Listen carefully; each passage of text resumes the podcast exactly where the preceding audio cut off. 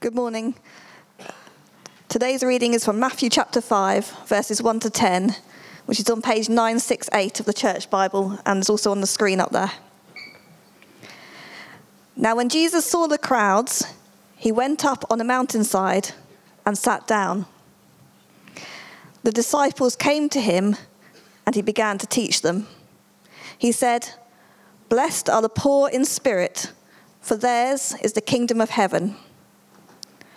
Blessed are those who mourn, for they will be comforted. Blessed are the meek, for they will inherit the earth. Blessed are those who hunger and thirst for righteousness, for they will be filled. Blessed are the merciful, for they will be shown mercy. Blessed are the pure in heart, for they will see God. Blessed are the peacemakers for they will be called children of God. Blessed are those who are persecuted because of righteousness, for theirs is the kingdom of heaven.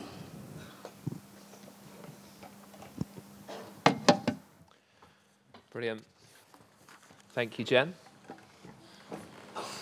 Well, good morning, everyone. Uh, if I haven't met you before, my name's Andy. Great to have you with us. Great to have some guests specially here for the dedication. Great to have some other new faces with us. A special welcome to you if you're watching online as well. We do help, hope that doing that helps you to feel connected and part of the church family here as well.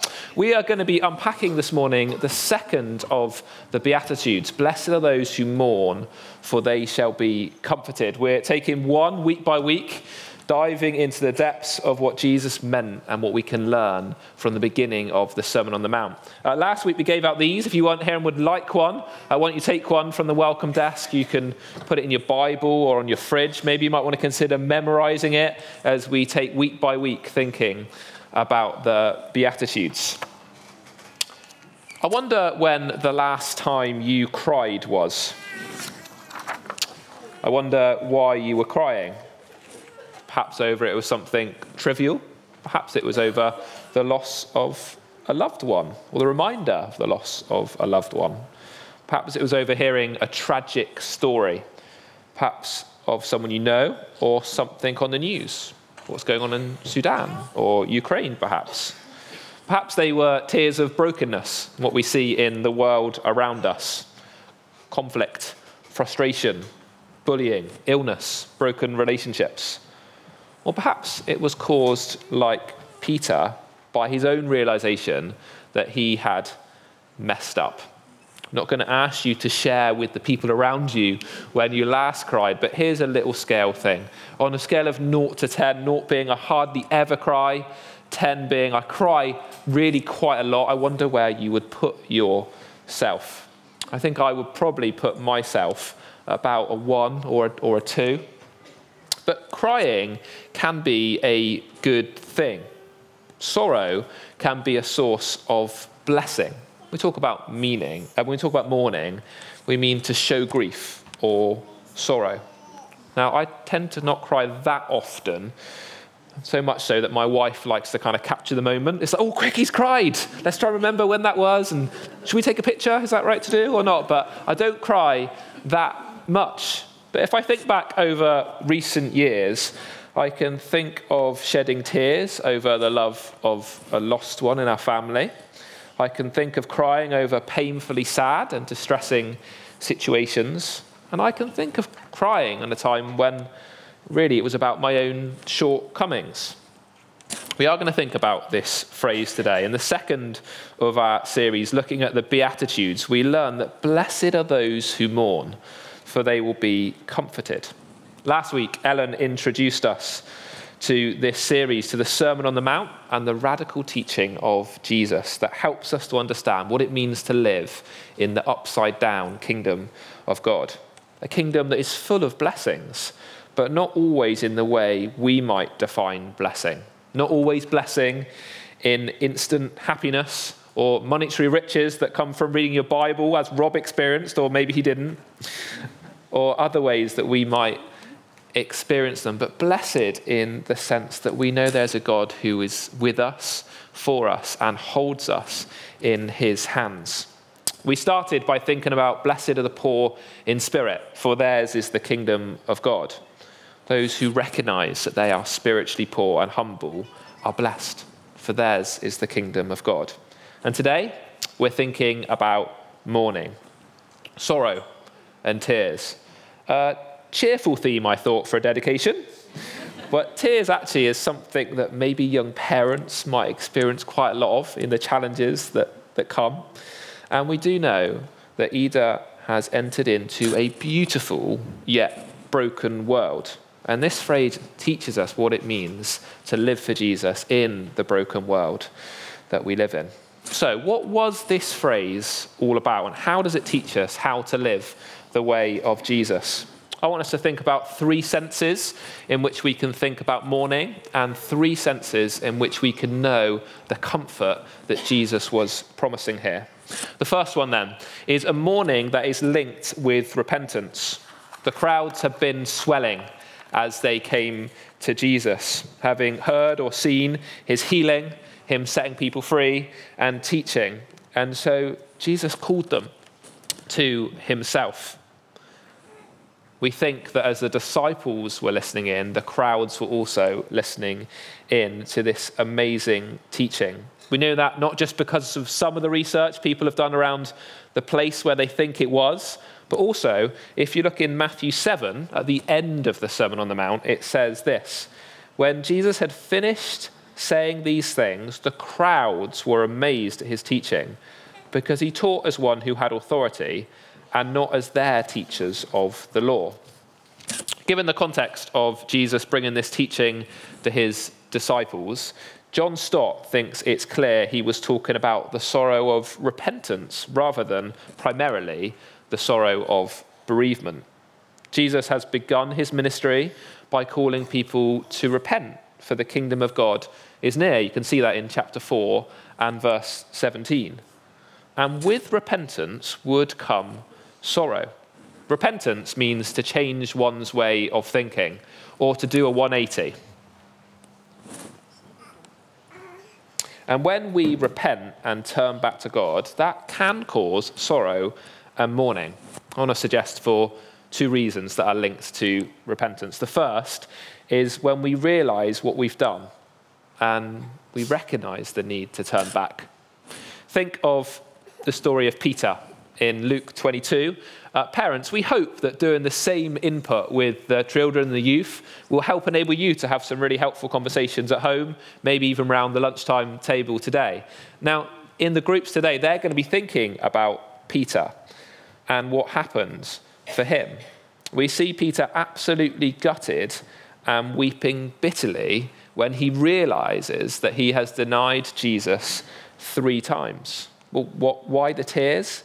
Because he realizes what he's done. Luke's gospel tells us the Lord turned and looked straight at Peter.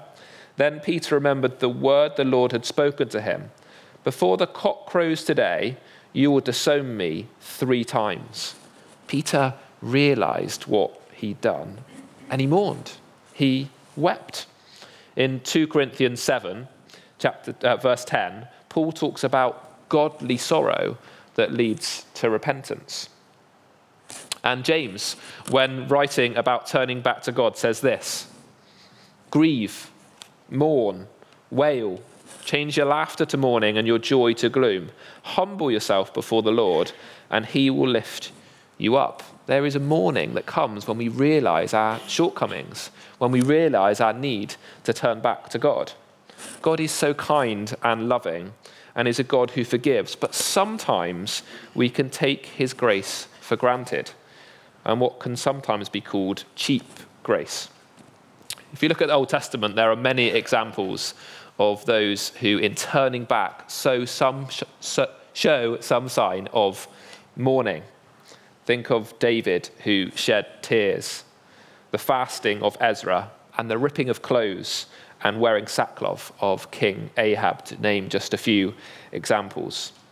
Now, uh, when I was a teenager, I'd been taught a lot about God's forgiveness. What a brilliant thing to learn about and know. And I came up with this theory that because God was so forgiving and that I could turn back to Him, then I would do some of my own stuff, kind of go my own way, and then, and then turn back to God a little bit later, right? Because He's going to forgive me.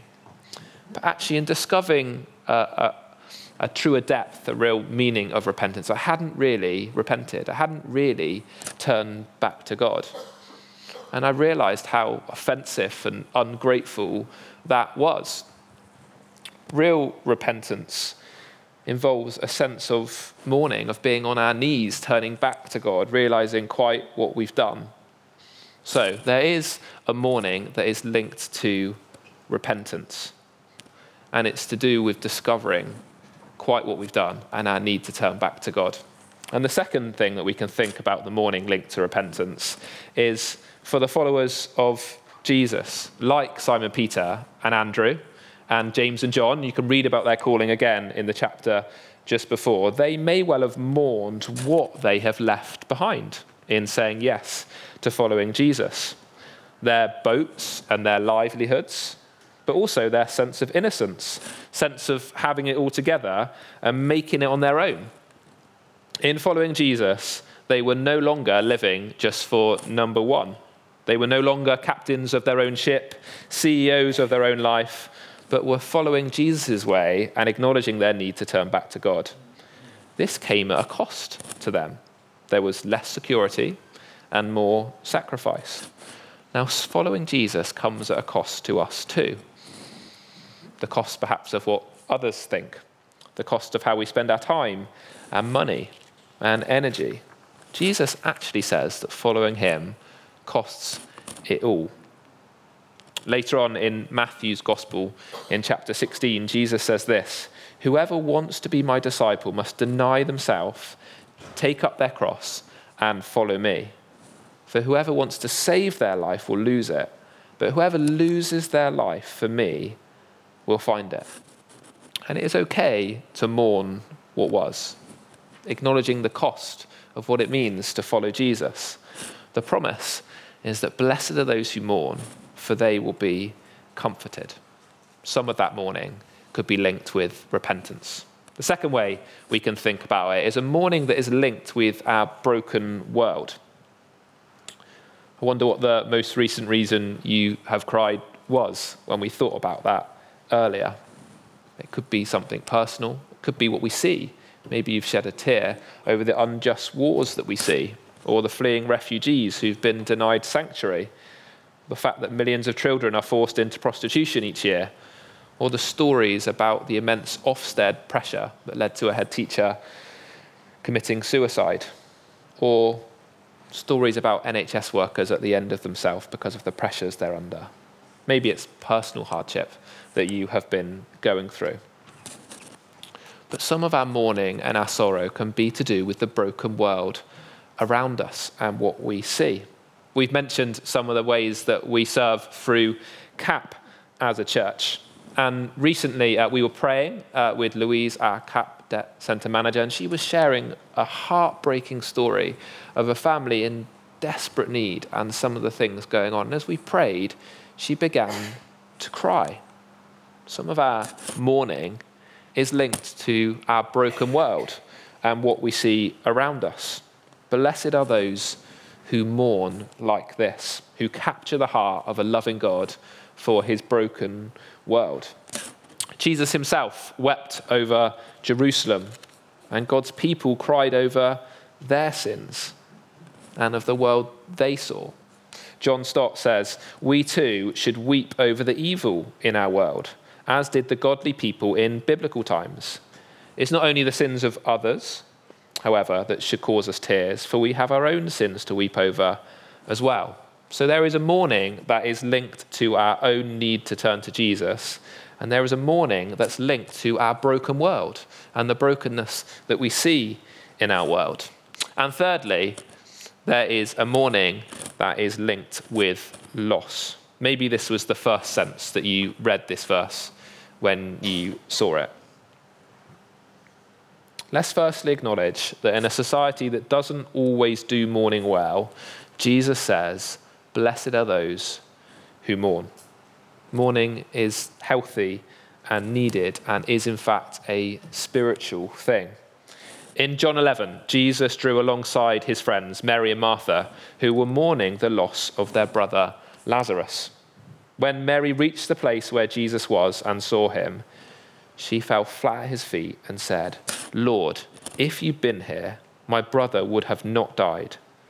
When Jesus saw her weeping, and the Jews who come along with her also weeping, he was deeply moved in spirit and troubled. We read on that Jesus wept. In our mourning over lost ones, Jesus draws alongside us and weeps with us, just as we are called as church family to weep with those who weep. It is right to celebrate and rejoice with those who rejoice, like we do in a dedication at the gift and celebration of new life. But it's also right to mourn together. Psalm 34 and verse 18 says, The Lord is close to the brokenhearted and saves those who are crushed in spirit. Blessed are those who mourn, be that due to our own turning to Jesus, due to what we see in our broken world, or due to our own personal loss of those we love. Blessed are those who mourn, for they shall be comforted. Well, how shall they, how shall we be comforted? How shall we receive the comfort of Jesus in this beatitude today? Three responses to those three, th- three things. Firstly, comfort through forgiveness. The mourning linked with repentance. We can receive comfort by coming back to God. It can be costly turning back to Jesus, leaving our own ways behind. It can involve a sense of mourning when we realize what we've done, but we can receive the comfort of forgiveness, of restoration, of relationship with God. Returning to Peter, having left his way of life behind and then wept bitterly over his mistakes, the risen Jesus came to him and restores him and forgives him, giving him the chance three times in John 21 to say that he loves him. The comfort Peter receives is the comfort of forgiveness, the comfort of restoration with relationship with Jesus again. When we have moments when we are distraught by what we've done or haven't done, when we're counting the cost of following Jesus and mourning the things that we have left behind, let us take comfort in the amazing prize of knowing Jesus and through him of knowing forgiveness with our loving God. Not only does Peter know forgiveness, but also he has a sense of purpose and mission that he's invited into. And so as we mourn, mourning linked with repentance, we can know the comfort of forgiveness with God, the joy that comes from knowing Christ, and the purpose that comes from being a follower of Jesus. Secondly, comfort through God making all things new. Those that are mourning linked to our broken world, let us take comfort that God is making all things new. Jesus demonstrated his kingdom in his teaching, in setting people free and healing people, and he promises that one day there will be a new creation, a new heaven, and a new earth with no more mourning or suffering or sin. And in the new heaven and new earth, which will follow Jesus' return, there'll be no conflict caused by war, no debt or tension and breakdown in family life, no angst over the decisions of family members or heartbreak over how we're treating our world, other people, and the environment. We live in the now and not yet of God's kingdom. And so we can take comfort from this. And we seek God's kingdom now, the breaking in of this new creation that began when Jesus came and announced his kingdom. We can take comfort from this eternal hope and the new creation. And like Jesus' followers, we can look to seek the inbreaking of this upside down kingdom more and more every day. We can seek that and we can pray that on our front lines in the situations that we find heartbreaking in front of us. Blessed are those who mourn, for they shall be comforted. And we can be comforted with the promise of the new creation. The comfort of resurrection. For those mourning the loss of loved ones, we too can know God's comfort. knowing that Jesus had lost a loved one himself, that he's experienced death himself, so that those who trust in him can know everlasting life. It's good to name that mourning is not the same for everyone, and it goes on a lot longer than after just any funeral or even any one year anniversary. It's also good to acknowledge and name that together there will be many of us who, in one way or another, are mourning the loss of loved ones. We've experienced that in our own family in the last couple of years. Mourning is a good and healthy thing to do. Jesus says there is comfort for those who mourn.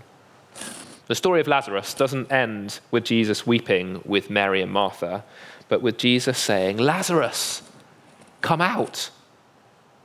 Jesus said, I am the resurrection and the life. The one who believes in me will live, even though they die. And whoever lives by believing in me will never die. Do you believe this? He asks. Because for those who do, there is comfort. There is comfort for those who trust in Jesus because there is a resurrection. Life eternal in a new body that won't have a heart attack and an incurable disease or won't age in the same way. This is a comfort for those mourning the health that they once had. Perhaps now not able to do quite as much as they used to be able to. This is a comfort as we think about those who are no longer with us. It's hard sometimes to acknowledge that this is a comfort for those who've believed in Jesus, but for those who haven't or we're not sure about, when we mourn, this is not always easy to acknowledge. And in this mourning, we need to be real and we need one another. We can be real before our loving Father God about this. And as we consider the comfort that the resurrection brings for those that believe in Jesus, we're also reminded of the urgency of sharing the good news of Christ's death and resurrection with those that we know.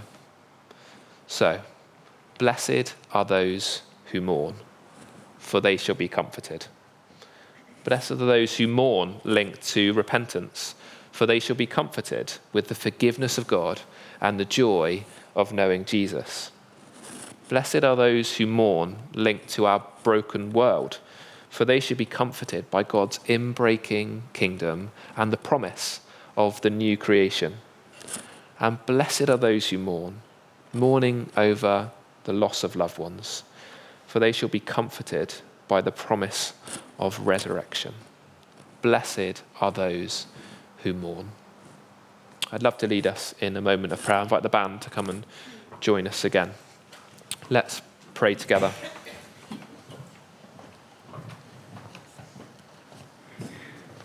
I'm going to leave some space in between as we pray.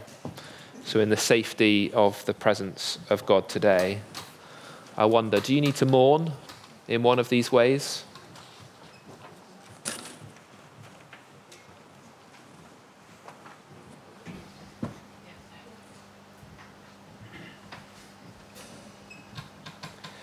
Do you need to turn back to God, recognizing, like Peter, that you've messed up in some way?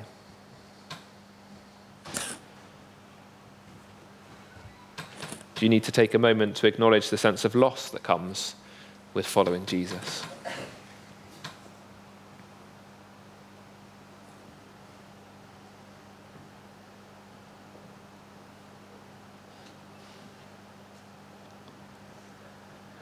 As we do that now, Lord, may we know the comfort of receiving your forgiveness, the joy of knowing Jesus Christ, risen, alive, living among us.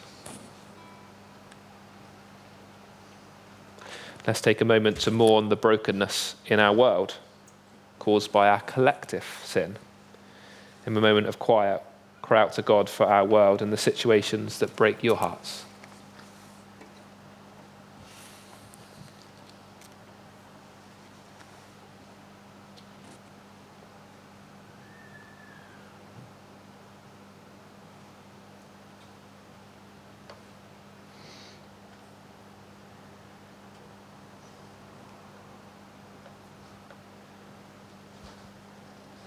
Lord, in the areas that we have brought before you now, we pray that your kingdom would come in increasing measure. We pray that you use us, your people, to be kingdom bringers. And we take comfort from the promise of the new creation.